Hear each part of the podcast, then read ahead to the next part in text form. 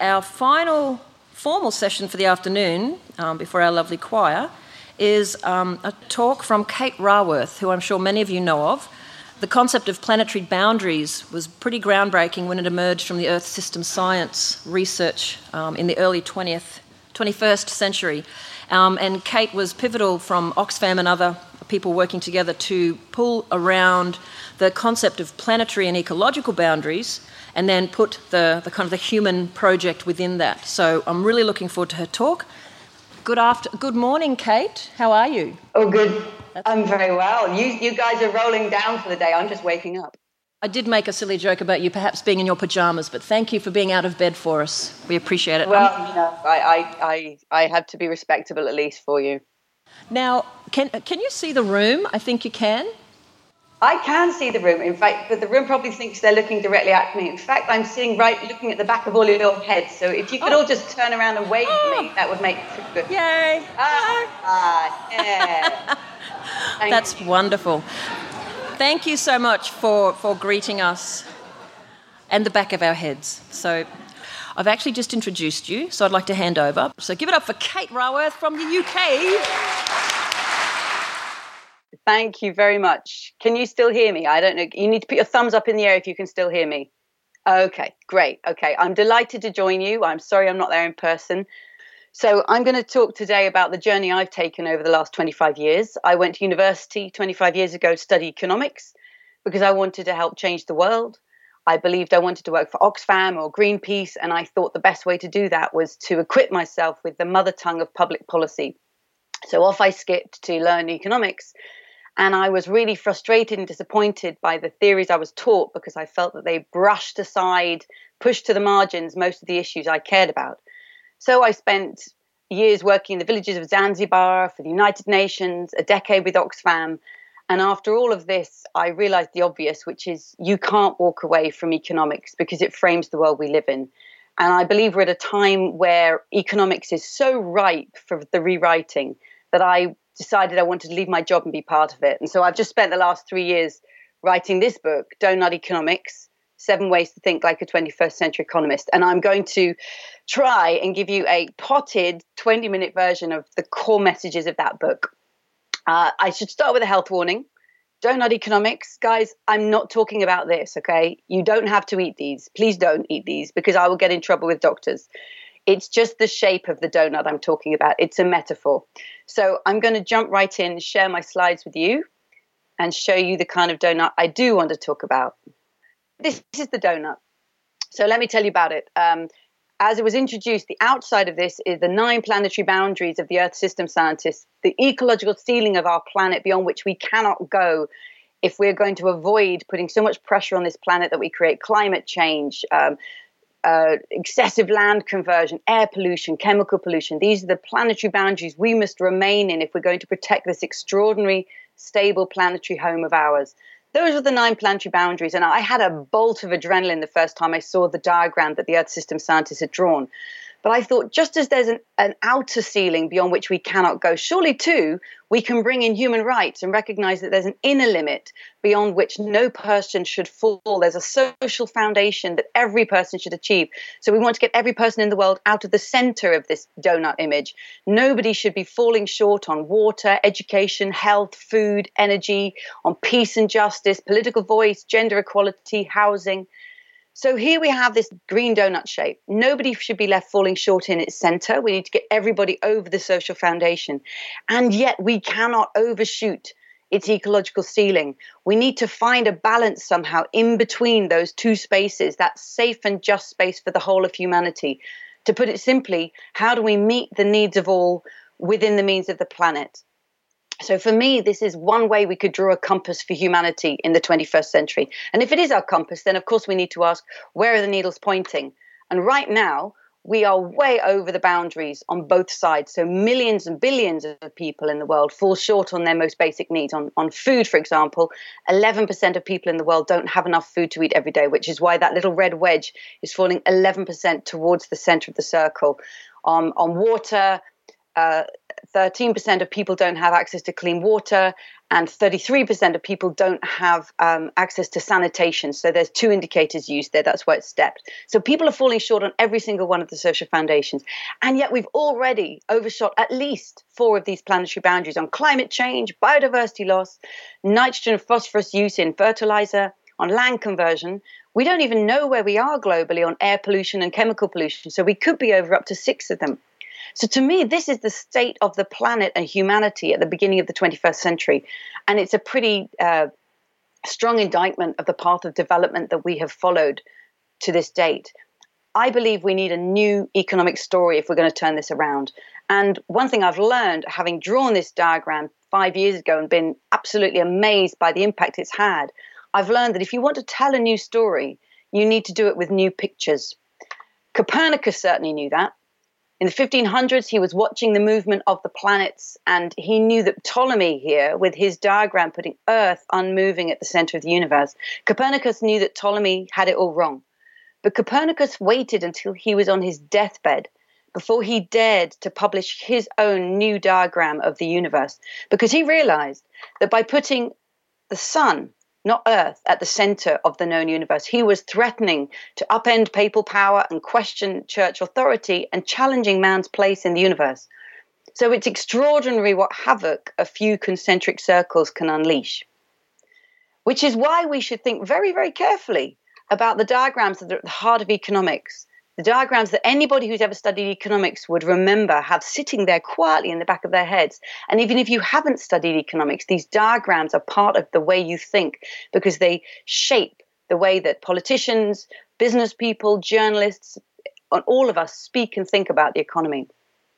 These diagrams trouble me greatly, and I'll tell you why. Because the students today in universities are the policymakers and the leaders of 2050. They are going to be the people shaping the direction of humanity on this planet through this century. But they are still being taught these kinds of diagrams, which are straight out of the textbooks of 1950, based in turn on the theories of 1850. And given the challenges of the 21st century, this is shaping up to be a disaster because these diagrams wordlessly slip into the back of our minds, into the visual cortex, and they sit there without us even knowing that they're there, but they're shaping the way we think. And they answer some of the most powerful questions in economics that never actually get asked. Questions like what is the economy? What is it for? How does it work? And who are we? And so I'm going to take you on a whirlwind tour through 20th century economics and move beyond that and say if we're going to replace the old story with a new one, we also need to replace the old pictures with a new one. How are we going to get into that donut? We need a new 21st century economics to take us there. Well, there could be no better tour guide of the 20th century mindset than this man. This is Paul Samuelson. He was teaching at MIT in the 1940s, and he wrote the world's most seminal and powerful economics book, just called Economics, in 1948. Well, Samuelson knew the power of the writing textbooks, not seen as a high prestige task today, but Samuelson knew just how powerful it was. He said, I don't care who writes a nation's laws or crafts its advanced treaties, so long as I could write its economics textbooks. The first lick is the privileged one, impinging on the beginner's tabula rasa at its most impressionable state. So watch out because Paul Samuelson thinks your mind is a blank slate and he wants to lick it. And of course, he already has licked it. He's licked all of our minds because his diagrams have been foundational to the way that every economist since him thinks about what the economy is. So in the 1940s, Samuelson was teaching engineering students at MIT. And so when he sat down one day to draw a diagram of the economy, he made it easy for them. He drew it looking a little bit like a radiator system with you've got their business and public today public we would call households and you've got income flowing round and round like water flowing through pipes. Well this diagram has changed but only a little bit in the last 70 years. Today it looks like this and it's known by every economic student as the circular flow of income diagram. It is actually the biggest picture of the economy that an economist can draw for you which is a problem because this diagram if this is the what economists can show, the biggest picture economists can show us of what the economy is, it has blank spaces that are a danger to society. It makes absolutely no mention of the living world, of all the material and energy that's drawn daily into the economy and spewed out as waste and pollution. It focuses in, you see, on households and businesses, with households providing labor in exchange for wages and then turning that money, their consumer spending, into goods and services. And yes, there's pipes going off via banks, by government, by trade, but it comes back in. What this diagram does is show us only what gets monetized, and that is what the economy is. Hence, it completely ignores the living world and all the unmonetized materials and energy and the spewed out pollution and waste. It also ignores the unpaid caring work of parents, all that cooking, washing, cleaning, sweeping that goes daily into producing and reproducing labor to make it fresh and ready for work at the office door. And it ignores the commons, that place where people organize, whether locally or globally, not with the market and not with the state, but as a community, self organizing communities, providing goods and services that they value directly, all missing. Well, if you're going to miss out the living world, the unpaid care of parents and carers, and the commons, you are missing three of the most fundamental sources of our well being. No wonder this biggest picture of economics fails us and its blank spaces come back to bite us. Well, if Paul Samuelson had got to define what the economy is in 20th century economics, what about who we are? That story, of course, goes back to Adam Smith. And Smith had a nuanced picture of humanity because he knew that self interest was what made markets work, but that our interest in others was essential for making society work. But that nuance was too subtle for economists who came after him, who wanted to create a simplified character of, of humanity to put at the heart of models. So when economists such as John Stuart Mill began to create a more modeled version of humanity, they plucked out what they just said was the, the self interest part of man, man as a being who desires to possess wealth. And it's led us to this character we all know as rational economic man. Well, if he was actually drawn in the textbooks, he would have to look something like this. It would be a man standing alone, money in his hand, ego in his heart, a calculator in his head, and he'd have nature at his feet. And the trouble with this characterization is not how absurdly narrow it is, it's what looking at him does to us. For me, this is one of the most fascinating things I learned in researching for my book, because the more that we are told that he is like us, we actually become like him. Research with students has found that the more they learn about this character, rational economic man, the more they come to value self interest and the less they value uh, characteristics like altruism and compassion. So, what started as a model of man has turned into a model for man. Well, we're going to be more than 10 billion people on this planet this century. And if we continue to imagine, justify, and conduct ourselves as rational economic man, I think we stand very, very little chance of thriving together. What about how the economy works? Well, in the 1870s, a group of economists des- were desperate to make economics a science as reputable as physics, and they looked to the physics of the time of Newton, with his diagram here of gravity pulling a ball to rest. And so when these early economists began to draw their diagrams to suggest that the economy was following laws just like the physical world, they drew their diagrams in the style of Newton. You can see this attempt to show it, you know, it looks like physics, it smells like physics, it must be physics. And this diagram here by William Stanley Jevons is actually the demand curve which is part of the demand and supply curve, the first diagram every economics student is taught still today, derived directly from this attempt to be like 19th century physics. Well, the problem with that is not just that physics isn't a very good analogy. I mean, gravity, as we could see from the 2008 financial crash, gravity is not a very good metaphor for how markets behave. But the really pernicious effects of this attempt to make economics like physics is that economists started searching for the equivalent physical laws of motion and they started trying to find economic laws of motion in the scanty data that they had. Two of these diagrams have had huge influence over policymaking in the last several decades. The first one is a diagram drawn in the 1950s by Simon Kuznets. He had tiny bit of data from the UK, the US, and Germany. He said, I think I see a pattern that over time, as economies get richer, inequality first rises, but then it falls. He gave us loads of caveats. He even said it would be terrible if this became an unwarranted dogmatic generalization. But of course, that's exactly what happened.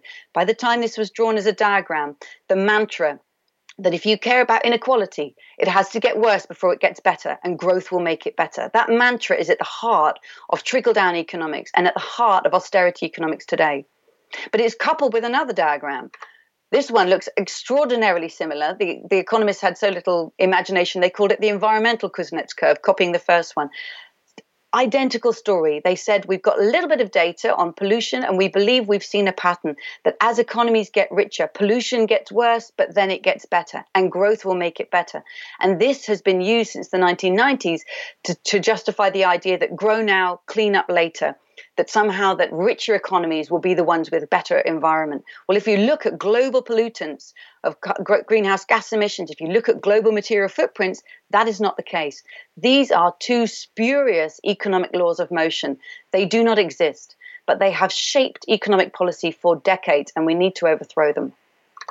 What about what the economy is for? Well, the beauty of this economic laws of motion was that they justified pursuing economic growth. And here, poor old Simon Kuznets come back in the story because Kuznets was the person who invented the measure that we call GDP today. But he gave us the caveat from the beginning and said, it's scarcely a measure of a nation's welfare. But over the decades since it was invented in the 1930s, GDP has gone from being a desirable uh, goal towards a necessity. It's become something that economies demand, extract, and depend on to have endless GDP growth.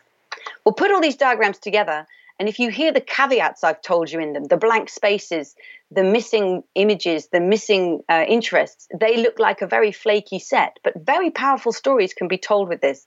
In fact, in the 1930s, a small band of economists got together and started drawing up a new economic story, which has been built on this. Friedrich Hayek, Milton Friedman, and they called it neoliberalism.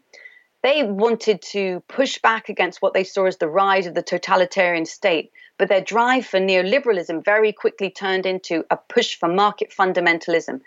And it was put on the stage only in the 1980s with the arrival of Thatcher and Reagan. And since then, I believe we've been living by the neoliberal story, which stars the market, which we're told is efficient, so we should give it free rein. Finance is infallible, so trust in its ways. Trade is win win, so open your borders. And the state, well, every great story has a villain. The straight state is incompetent, so don't let it meddle. These were the stars of the neoliberal story. And of course, there are other characters off stage. Let's meet them for a moment. The household, which is domestic, so you can leave it to the women. The commons are tragic, so sell them off. Society, as Thatcher told us, there's no such thing as society, so you can ignore it. Earth is inexhaustible, so take all you want. And power, that's irrelevant. We don't need to talk about power in economics, so just don't mention it. I believe this story has led us to this brink of collapse, to the world we have where millions, billions fall short on their most basic needs, and we've already overshot the planet's boundaries. And that's why we need new economics. And with the new economics, of course, I think we come with new pictures. So let me give you a whirlwind tour of what I think should be the pictures at the heart of 21st century economics.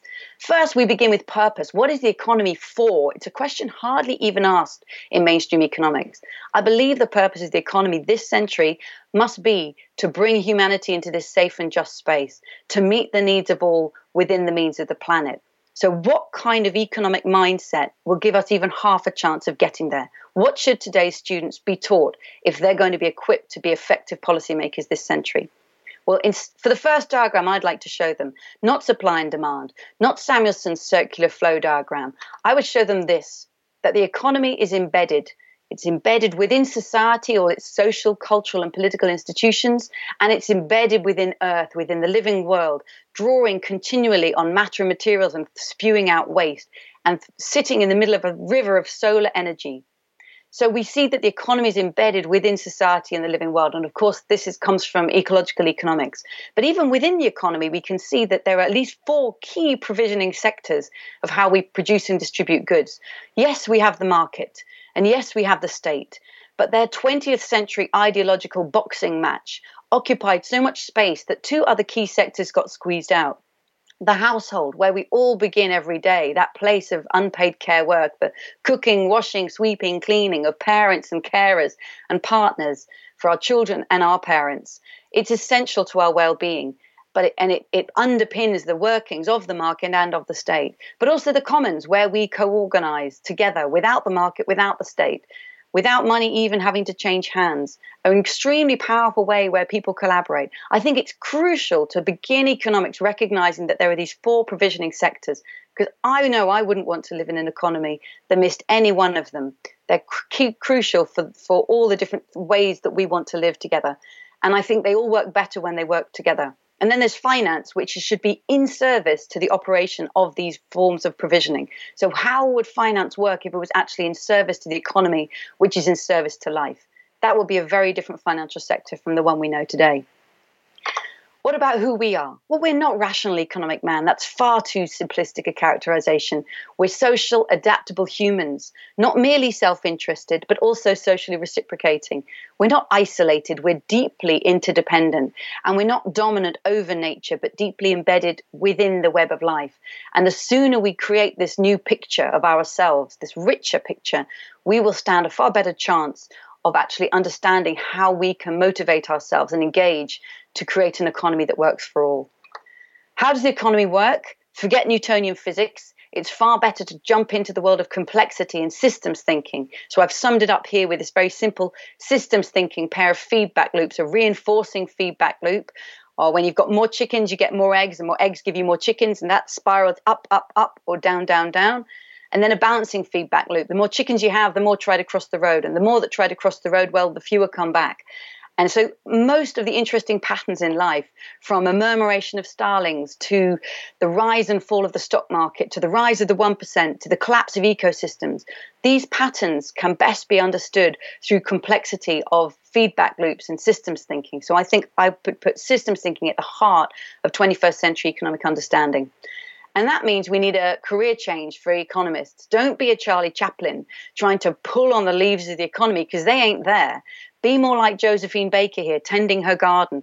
I think of economics as a, a more like being a gardener stewarding an organic, evolving system. And if you think that sounds laissez faire, you've never actually done a hard day's work in the garden because gardening is about pruning, weeding, raking, cutting, and shaping and designing how that space will be. So, if we want a new economic garden, the key principles I think we need to put at the heart of economic design are to make our economies distributive and regenerative by design. Distributive, I mean by this ball, this network, that the value created is shared far more equitably with all of those who help to create it. Redistributing ownership, not just income. So, ownership of the land, of housing, of business enterprise, of the power to create money, ownership of ideas. And then regenerative by design, so that instead of taking, making, using, and losing Earth's resources, this linear 20th century design running through the middle of the diagram, we turn the loops around and create a circular economy in which resources are never used up, but are always used again. If we put these ideas at the heart of 21st century economics, these are the goals of what we're trying to create, the patterns of design we're trying to create in the economy, which brings us lastly back to that question of growth. Because nothing in nature tries to grow forever from your children's feet to the Amazon forest, things grow and then they grow up and mature and they come to thrive. They can thrive for ages. So, but economics never asks the question about when will we have grown enough and be big enough until we belong. The, the economy is predicated on endless growth. It's financially addicted to growth through that rate of return and through profit maximization. It's politically addicted to growth because no economic leader wants to lose their place in that G20 family photo. But if they would stop growing alone, then they would be booted out by the next emerging powerhouse. And we're socially addicted to growth because thanks to a century of consumerism, we've been persuaded that the best form of therapy is retail therapy. I don't think any of these addictions are insurmountable, but they all deserve far more attention than they currently get if we're going to overcome the economies that we have that have been structured to be addicted to growth by design. And so I think it's time for a new economic story, the 21st story, which stars Earth because she's life giving, so we should respect her boundaries. It stars society, which is foundational, so let's nurture our connections. The household is core, so we must value its contribution. The market is, of course, powerful, that's why it must be embedded wisely. The commons are incredibly creative. How do we unleash their potential? And the state, of course, is essential. So, how do we make it accountable? As for finance, it should be in service. So, let's make it serve society. Business is innovative. So, we must give it far more purpose than merely maximizing shareholder returns. Trade is double edged. So, how do we make it fair? And power, well, that's pervasive. So, we must talk about it and check its abuse. And I believe that this gives us the beginning of a 21st century story, of course, to be told with pictures that accompany that new story. If you agree with me, you might enjoy these videos I've made with some of the world's best stop motion animators. We've made for each of the seven ways, we've made a one minute stop motion animation that tells that story. If you like them, please share them, teach with them, share them on Facebook because I believe that we need to take economics out of the ivory tower, out of the equations, away from the textbooks, away from the physics, and we must reanimate it for the 21st century. I'm going to stop there and I'm really looking forward to discussing this with you. Your questions, your challenges, let's go somewhere with this. Thank you.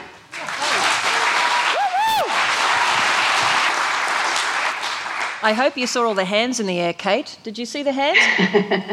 Thank you I so much. Hands. All I can say is, wow. I'm really excited. It was lovely to hear you speak about your work. Um, and we've now got some time for questions. Thanks so much for that. That was marvellous.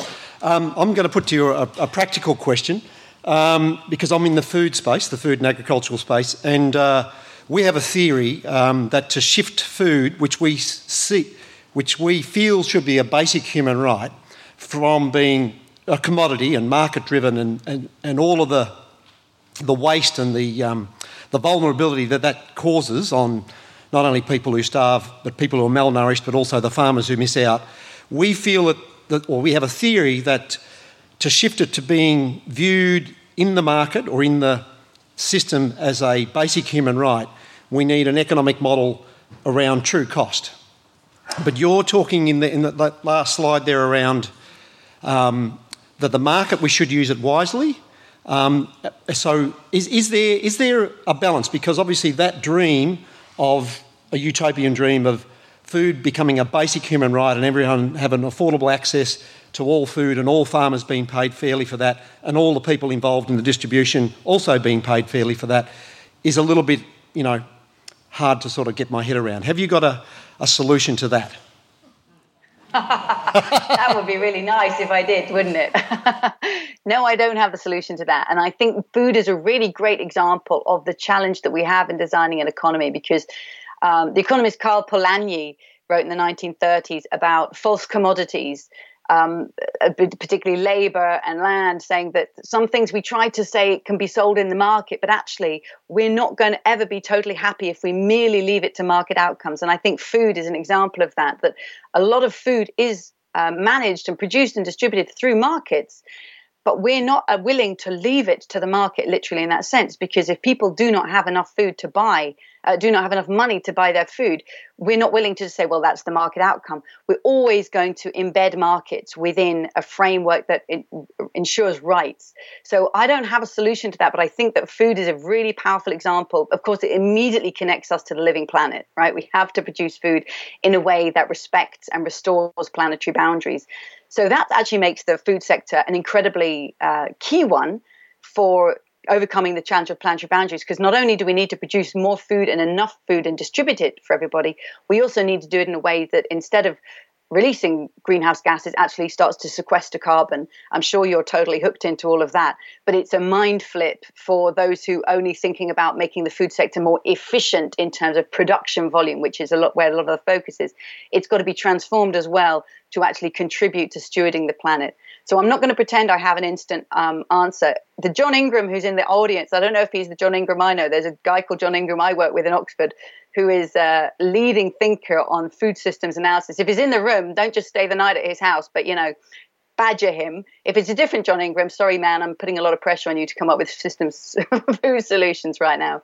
Um, but I, I'm not going to pretend to answer that immediately, but I think it's an excellent example of the rich troubles of, we have of redesigning an economy that works. And if it doesn't work for food, it doesn't work yet. Now, Haydn Washington is next. Uh, thank you for your book, Kate, which I finished recently. Um, my question, although I'm an environmental scientist, my question is about ethics. Uh, given that neoclassical economics is highly anthropocentric, just focusing on humanity, I did wonder in your book where your discussion of rights was just on human rights and your discussion of equality was really about human equality. So I thought I'd just pass the ethics question over to you. What's the question? Well, uh, what about, uh, you know, we're, we're one of uh, 30 million species on Earth. Do not other species have rights? And yet, the whole discussion of rights was just focusing on human rights, the same with equality. So, I, I mean, I, we have an ethics session here at this conference where a number of us believe we're not going to turn things around in economics unless we actually talk about ethics. Okay, great.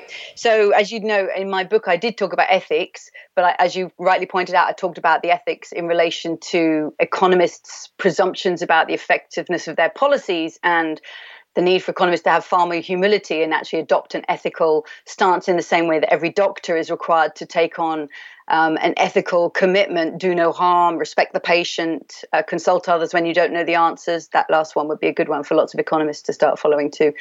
Um, but your question is particularly about the ethics of looking at rights beyond humans. So let me start by saying that the the donut framework, the planetary boundaries framework into which I embedded the donut, is inherently an anthropocentric model. I think you're absolutely right because the nine planetary boundaries that the Earth system scientists drew up is predicated on the idea that the Holocene has been the most benevolent, stable home for humanity. It's the era of the planet's history in which we have thrived and multiplied. And we have no knowledge of how to survive outside of the Holocene. So the nine planetary boundaries are predicated on the idea that we want to protect Holocene like conditions. So, from that point of view, it is indeed an anthropocentric um, model. However, you'd say that at the same time as protecting those conditions for humanity, the Holocene is also the home of all living species that are contemporaneous with us, not those from the past, but those that are part of the Holocene. And so I jumped onto it because to me, on the grand scheme of what I could see as a possibility in rewriting economics, it was the most progressive, planetary minded vision to put at the heart of economic thinking not to leave uh, the, the living planet as what mainstream economics calls an environmental externality. If you're going to call it an externality, you've already told me how important it isn't. But I start economics with the donut, which is actually putting that living planet and the Holocene, which is home to all of the species we know, at its heart. And as you'll know in the book, I talk about the way we are deeply dependent and within the web of life and not dominant over it. So I don't go as far as I can hear that you want that to go as with any of these things, there's a spectrum. And whether it's on rights, whether it's on how monetized the economy should be, whether it's on what's your view on basic income, people put themselves on a position on a spectrum, partly on partly based, I think, on how far do I think I can pull this and pull enough of a critical mass along with me to move this thing. I chose to go for this place, which is, is fundamentally anthropocentric, but I believe that better than any anthropocentric economic model I've ever seen before, it brings along and protects and stewards the living world with it. I've got one more question from a gentleman, but I realise we have had no female wonderful human oh, yeah. being types. So there's. I'm not um, going offline till I've spoken to a woman. Yeah, thank you, thank you. So I've got one more gentleman, and then I'm going to have two women just here at the front because you put your hands up quickly. Thank you. So gentlemen first.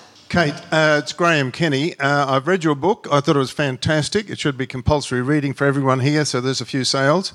Um, I was Thanks, uh, right throughout the book. You were attacking uh, economic growth, and I get that. Um, but your second last chapter was being agnostic about growth, and I thought that you, if I can put it this way, squibbed it a little bit.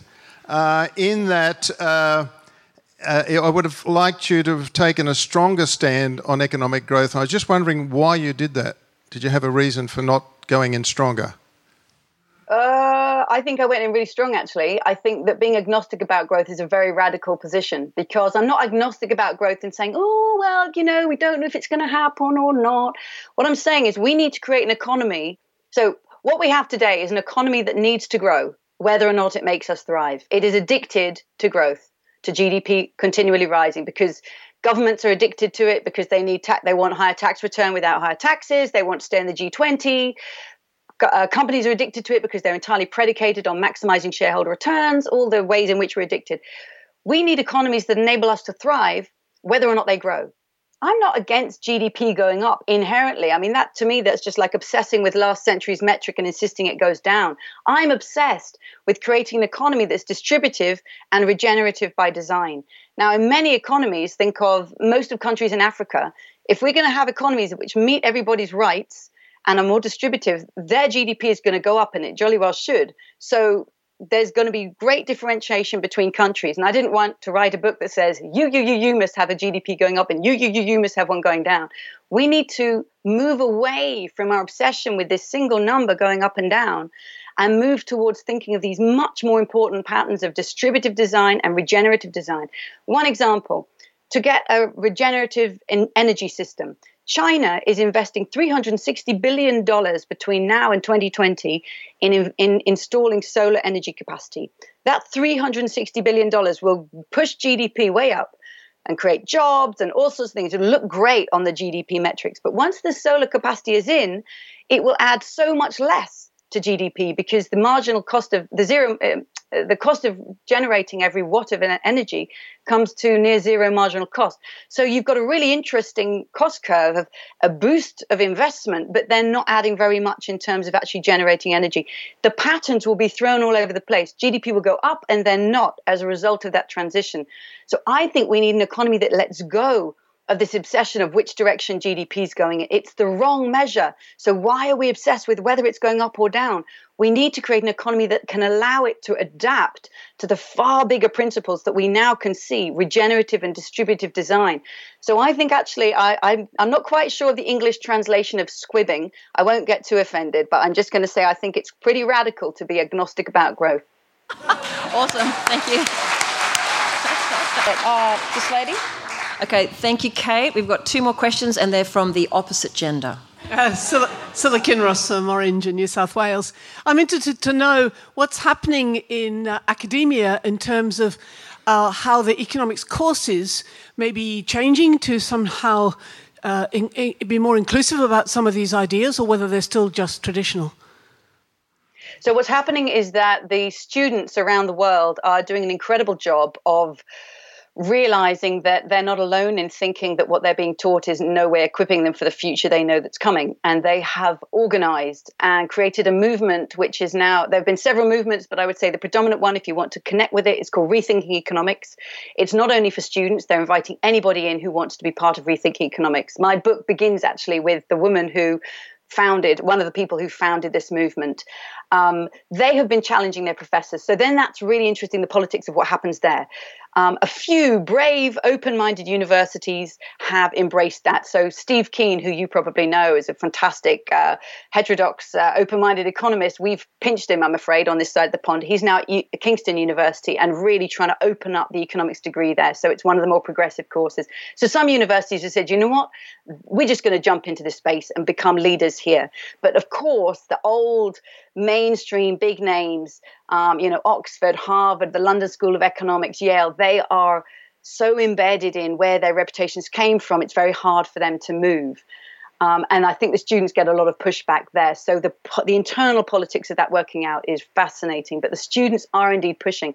I'm fascinated by um, A level teachers who I've been meeting. So A levels are a high school diploma in economics they're in England certainly they are really frustrated because they're very much told this is the syllabus you have to teach and I'm starting to work with them to create materials that they can use in their classroom so that they, even though they've got the government syllabus online there'll be something for them to say well from Doughnut Economics actually here's the critique here's an alternative here's something else you could say so that they can actually teach their students a broader because of course some of the teachers are as frustrated as the students. The syllabus is given and we're all pushing to change this system. But as you'd expect the old guard the, the big names they're the most reluctant to change. I think if they don't change they're going to leave themselves as an obscure form of maths. And the relevance is going to move actually to departments of geography to env- departments of environmental change places that are actually engaged in the real world as it is. Awesome. Thank you. Okay last question of the day um, thank you. I, I, really enjoyed your presentation. Thank you so much, and I'm sure I echo that for the for the rest of the room. Um, my question is, I'm I'm not an economist, but I am a systems thinker. So I was really um, great to hear the systems thinkers getting um, getting a, a uh, position there in your in your um, presentation and in your work. Um, and my question was, what is fundamental to systems thinking is to take um, multiple perspectives, and and the question of what is the purpose then becomes something that's fundamental to be able to discover. And I was just wondering, and and to to work out and to determine, and it's not necessarily an easy thing to do. And I was wondering what you're opening up by doing that with your model, which I think is a very good thing to do. But what kind of mechanism are you proposing to be able to then be able to determine um, the purpose if you are dealing with multiple perspectives, um, given that we're going from something that's quite simple with GDP to then opening to a much more sophisticated and mature approach?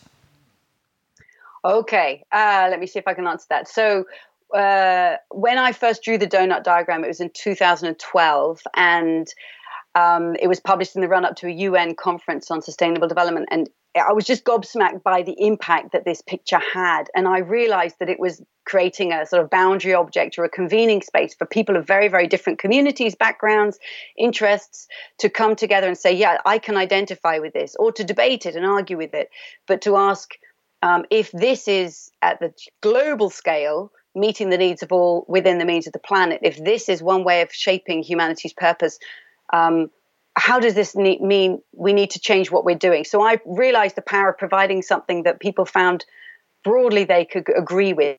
We pick apart the individual pieces. Um, for example, in the donut, the social foundation, those 12 elements, I took them from the Global Sustainable Development Goals. I crowdsourced them from the world's governments, which means they're not perfect. It just means they're internationally agreed and accepted, which gives them great, you know, credibility. Doesn't mean they're perfect. You, so you could uh, debate it. What I've seen is I've drawn a, a, global version of this diagram, but there's a real interest in at the level of nations, at the level of cities, communities. People have taken it and said, well, how do we redraw this and make this our purpose? So, what's our social foundation here? And what would be the indicators that we would say in this community are the basic minimums for everybody? So, that's what I've really enjoyed seeing different communities take it and make it their own. And they're in that process defining their own purpose. I hope that uh, partly answers your question. So, Kate, we've come to the end of our time with you, and we're going to release you into the wild so you can have your breakfast. I seriously can't thank you enough for making the time to join us. You replied to my email within about three hours, I think, when I originally invited you. So I'm really so grateful for your time, and I think the whole room is. Um, and I think personally, for those of us who are grappling with the various concepts that we hope will form some sort of foundation for, for a lot of our work. Um, your book is both a wonderful building on the, the work that's been done by others, but a really unique take. I just love your energy, your presentation today. Thank you so much. Everyone, can you thank Kate?